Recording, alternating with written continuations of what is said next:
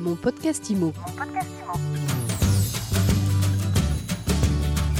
Bonjour et bienvenue dans ce nouvel épisode de Mon podcast IMO, le seul podcast quotidien 7 jours sur 7 sur l'immobilier en France. Aujourd'hui, nous sommes avec Bruno Rouleau, porte-parole du réseau de courtiers Inenfi.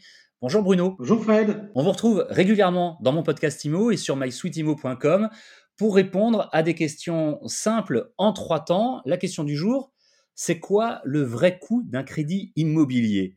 Les médias et les professionnels du crédit hein, ne cessent de vanter le niveau euh, historiquement bas des taux d'intérêt, que le crédit n'a jamais été aussi peu cher. Est-ce que c'est vrai tout cela, Bruno? Oui, c'est très vrai. Et notamment, euh, c'est très vrai parce qu'on va parler ici des taux nominaux. Alors, c'est quoi un taux nominal? C'est-à-dire, c'est le taux d'intérêt mathématique sur lequel est calculé le coût de l'emprunt en regard du montant sollicité. C'est vrai que celui-ci, du fait de la décision de la Banque Centrale Européenne et puis du soutien qui est fait par les différents États, euh, sont vraiment énormément contraints et on est dans des niveaux, on va le dire et sans flagornerie, on va être historiquement bas. Euh, donc à titre d'exemple, hein, sur euh, cet été 2021, on est en moyenne et encore sans être euh, sur des profils très négociés, on va être en moyenne sur 0,80 sur 15 ans, 1% sur 20 ans et 1,20 sur 25 ans. Voilà, et, je vous dis, si on est dans des profils encore plus forts, on arrive à descendre sur des, sur des taux encore plus bas. Maintenant, attention, car le taux nominal, lui, c'est vraiment que le taux de l'intérêt. Donc, euh, il ne tient pas compte de tous les frais et les autres éléments qui entourent le prêt, les frais de dossier, les frais de garantie, frais d'assurance, les frais des intermédiaires, comme les courtiers, les frais de tenue euh, comme euh, compte bancaire, comme les banques le, le font. Bref, l'ensemble de tous ces éléments-là, intérêts plus les autres frais rapportés à la durée et au montant, ça donne un nom que on entend parfois, qui s'appelle le TAEG, le taux annuel effectif global, qui est le taux aujourd'hui qui est obligatoirement indiqué par les prêteurs, et c'est le taux légal au-delà duquel les, banques, euh, bah, elles sont obligées de donner les informations pour que le client puisse totalement comparer. Donc, les taux nominaux sont en plus bas, les TAEG, c'est le client qui verra si c'est les plus bas. Alors je comprends bien et merci Bruno parce que c'est vrai que le TAEG, c'est un terme qu'on voit et qu'on entend souvent euh, dans les euh, publicités, dans les fameuses mentions légales, mais on ne sait pas toujours ce que c'est. Maintenant, grâce à vous, on le sait.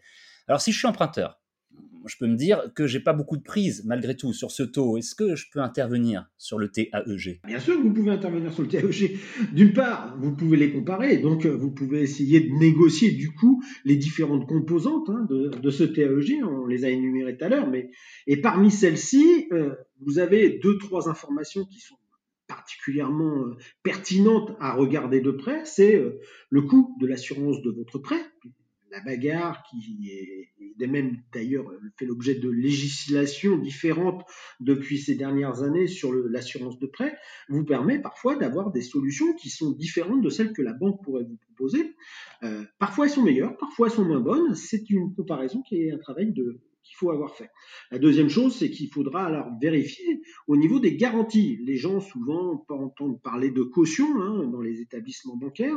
Euh, je vous rappelle que la, est une alternative à la garantie euh, hypothécaire hein, sous toutes ses formes qui peut être prise, mais quelquefois euh, c'est pas toujours la moins chère. Et surtout, ce que les gens ignorent, c'est que euh, de par leur métier, de par leur profil, ils peuvent peut-être prétendre à des autres garanties que celles que la banque voudrait leur proposer dans un premier temps. Et puis enfin, il y a tous les frais annexes qui sont négociables. Donc, on peut jouer sur le TAEG, oui, dans tous les cas. C'est compris. Est-ce qu'il y a, Bruno Rouleau, d'autres éléments qui peuvent faire varier le coût réel d'un crédit immobilier Oui, parce que euh, il y a des tas d'éléments qui rentrent en ligne de compte sur le coût total du crédit, pas que sur le TAEG. Le TAEG, c'est le taux majoré des frais et accessoires qui sont faits à l'origine.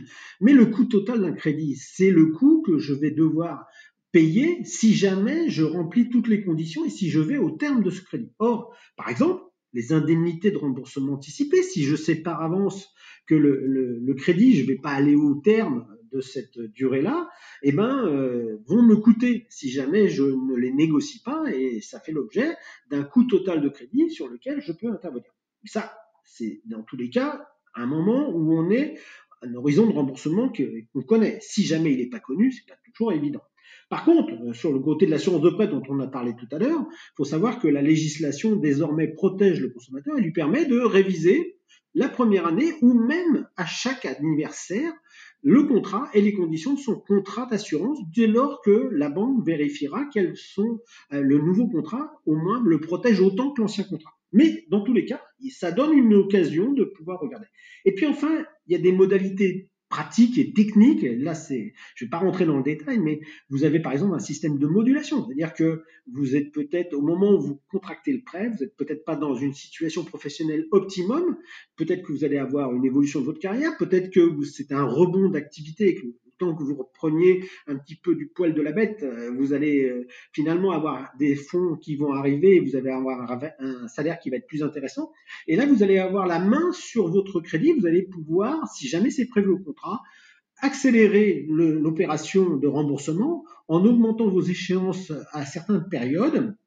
Et du coup, comme vous accélérez le remboursement, bah vous diminuez le coût total du crédit. Donc vous voyez que au final, on a plein de solutions, parfois un peu techniques, mais souvent très pratiques, de pouvoir diminuer le coût total du crédit. Il ne faut pas s'arrêter simplement au coût à l'origine. Venez voir un courtier. Il y a plein de solutions, mais effectivement, quand c'est pas notre métier, on ne les connaît pas toujours. C'est pour ça que vos conseils sont euh, précieux. Merci beaucoup, euh, Bruno Rouleau. Je rappelle que vous êtes porte-parole de Inenfi un réseau de courtiers qu'on retrouve euh, dans tout le pays. Merci Fred. Et on vous retrouve aussi bientôt pour un nouvel épisode de mon podcast IMO, Bruno, avec toujours ce même principe, une question simple et la réponse en trois temps. À bientôt. Avec plaisir. Mon podcast IMO. Mon podcast